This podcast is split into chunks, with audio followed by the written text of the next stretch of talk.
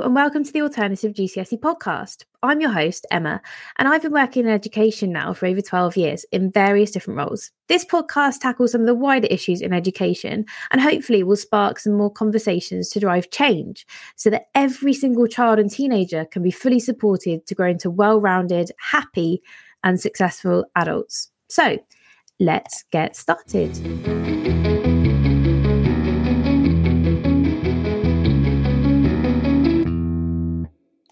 Hello and welcome to today's episode. So last week we were looking all about universities and I was giving you some information, and this week uh, we're going to talk about the advantages and disadvantages about apprenticeships. Now, for a long time, apprenticeships have been seen as a lower form of post-education with less career prospects and outcomes and lower wages than an academic professional degree. But the tides are changing in that respect.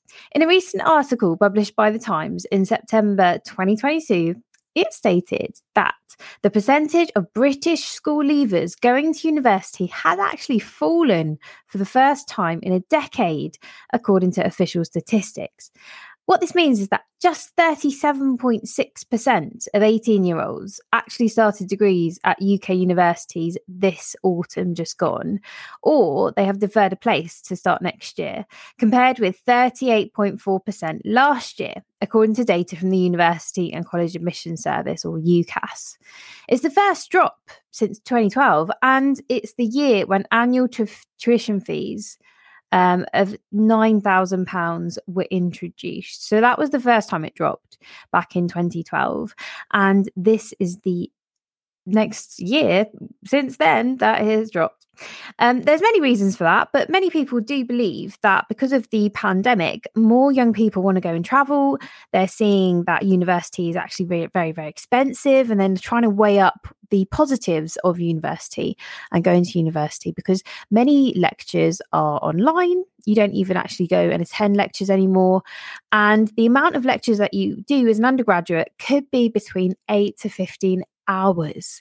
So many people are wondering if it is worth all of this cost and upheaval to go to university. So apprenticeships are starting to blossom. With the increasing fees of university and the huge number of graduates coming out of university, businesses are having to make really tough calls about who they employ. Sometimes the graduate with the first, which is like the top degree you can get, may not actually be the most employable because they are an academic and not necessarily skilled at working within a team or have good managerial experience. And this is when a business will lean in to finding someone with the skills and attributes of being more interpersonal. Interpersonal qualities tend to be those that mean a person can diffuse situations, they have grit and determination, um, they're excellent at problem solving and thinking on their feet, and can make de- quick decisions when placed at the helm of a business. And completing a degree doesn't necessarily indicate that a person will be a good leader or have decent charisma and charm to work in a team. Uh, but what it does provide the employee with is that the graduate or the graduate, sorry, can complete tasks to a deadline, and obviously they have a degree. Now, um, a good friend of mine used to recruit hundreds and hundreds of people into the computer business and into technology. And one of the main criticisms that he found from hiring graduates was that they were very smart people, but they lacked the basic skills of how to write an email and how to offer a presentation to new clients. And actually the whole company had to create this six month plan of how to train up graduates to work within a company. And that seems really crazy, but a lot of businesses have had to do that because people just don't have the skills required to work within a workplace.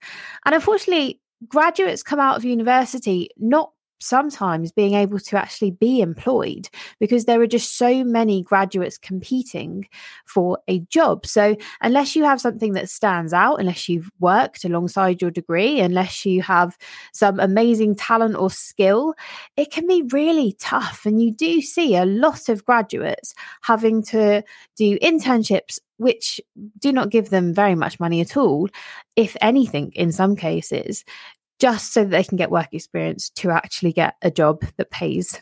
So apprenticeships offer a little more in the way of proof for business leaders that the fu- their future employee can get, um, get up and work, be in on time, have the interpersonal skills to work within an organisation. And many people in the U K and many families have their ideas firmly in, uh, cemented in the idea of a traditional academic route for their children. But honestly, university really isn't for everyone, and there should be alternatives out there for everyone and to appeal to everyone's strengths. So I just wanted to share with you a few successful people who have accomplished very, well, an awful lot through the route of, of being an apprentice. So no matter what heights we reach in the business world, we've all got to start somewhere. Um, in celebration of this, I'm just reading from an article from um, a business magazine here. And here are three people that did pretty well from apprenticeships. The first one is Charlie Mullins, and he's the founder of Pimlico Plumbers. He um, is a huge advocate for apprenticeships, and no wonder after the success he has gone on to achieve. After leaving school at fifteen with absolutely no qualifications, Mullins underwent a four-year apprenticeship under a local plumber before he found the Pimlico Plumbers in nineteen seventy-nine. He's since grown the business to become the largest independent plumbing company in London, with annual revenues in excess of fifty million pounds. But went on to sell it to a U S company uh, for one hundred forty-five million pounds recently. Pretty good. The other guy that you probably all heard of and probably made you laugh at some point is Gordon Ramsay. He is with, worth an estimated sixty-three million pounds, probably gone up since then. And he's one of the U K's most well-known and su- successful celebrity chefs. He started as an apprentice and went under the watchfly of Marco Pierre White, the restaurateur and food critic, um, has gone on to own a whopping forty restaurants. And between them, they have twenty-two Michelin stars, which is amazing. If you've never eaten at a Michelin star restaurant, hopefully one day you will, and you will understand why that is so incredible. However, Ramsay is not the only celebrity chef who started as apprentice. Um, there are others, such as Jamie Oliver, I'm sure you've heard of him, Ainsley Harriott and Claire Smith are three others who did an apprenticeship in their youth. Another quite interesting lady who was an apprentice is Stella McCartney. She was, or is, the daughter, obviously, of uh, the very successful Paul McCartney, who was in the Beatles. Those of you that don't know, pretty big band back in the day. Um, but she was... She wanted to go and kind of make her own way. She didn't want her dad to pay. So the fashion designer Stella McCartney is now worth seventy-five million pounds. Her brand is sold in more than seventy-seven locations, but she got her first start in the industry doing an internship uh, with Christian Lacroix, uh, which led to the completion of an art foundation course at college and a fashion design degree at Central Saint Martin's. And during her study, McCartney did an apprenticeship under the Savile Row tailor Edward Sexton. Now, all of those people have gone on to do incredible things. And I just wanted to kind of share their stories with you because it, apprenticeships do get a bad name. And actually they shouldn't, because there are so many people that have done so much from an apprenticeship. Now, an apprenticeship does hold the golden ticket of a salary. So this means that either at the age of sixteen, when you finish your G C S Es, or eighteen, after you finish your A-levels, you will begin earning straight away. And you won't be in debt. Many graduates, the people that go to university, end up paying their student debts way into their thirties and forties. And it can be also, can, that debt can also be taken off the value of their mortgage should they wish to own a house in the future. So it is a massive financial burden for many people to carry. And whilst we're not as bad as some countries, for example, in the U S A, their tuition fees can be an eye-watering two hundred fifty thousand dollars. The amount we pay is still quite large. Apprenticeships, however, offer relief off of this financial burden by actually paying their workers. Not only does this mean financial independence, but it also means that as an apprentice, you are not starting your adult life with a lot of debt, unless you rack up a credit card, but we'll come into that on another episode. Um, the types of jobs now which offer apprenticeships include engineering, And that could be engineering cars, planes. It could also be, um, there's apprenticeships in with the military Ministry of Defence. There are apprenticeships in social care, in the catering and tourism sector, in finance, accounting, where you can also do a degree alongside, but your business covers these fees. There are apprenticeships with most large companies like B A, Amazon, Red Bull, to name a few, because our government does actually subsidise these apprenticeships, which means it's a win-win for employees because they get a bit of a tax relief whenever they take on an apprentice, and they also get new staff that can be trained as the company wishes. So it's in the benefit of the company to take on apprenticeships, so they kind of look after you. You will, however, be going against the grain if you do an apprenticeship of a lot of your friends at school, because many of them will go to university, whilst you potentially will stay at home and work a regular nine to five job straight away. But with everything you do, you have to make sacrifices to get the bigger reward at the end. And whilst your friends may be out partying till really late and just rocking up to eight hours of lectures, you will be earning and networking and talking and being in a business straight away. So it kind of just depends what you want to do. It may also feel alien to many of you to even be considering an apprenticeship or going into a job at such an early age. Some apprentice jobs begin at the age of sixteen, but this type of working system is carried out by a lot of people all around the world. At the age of fourteen, Scandinavian countries get their pupils to choose between either an academic route or kind of an apprenticeship route.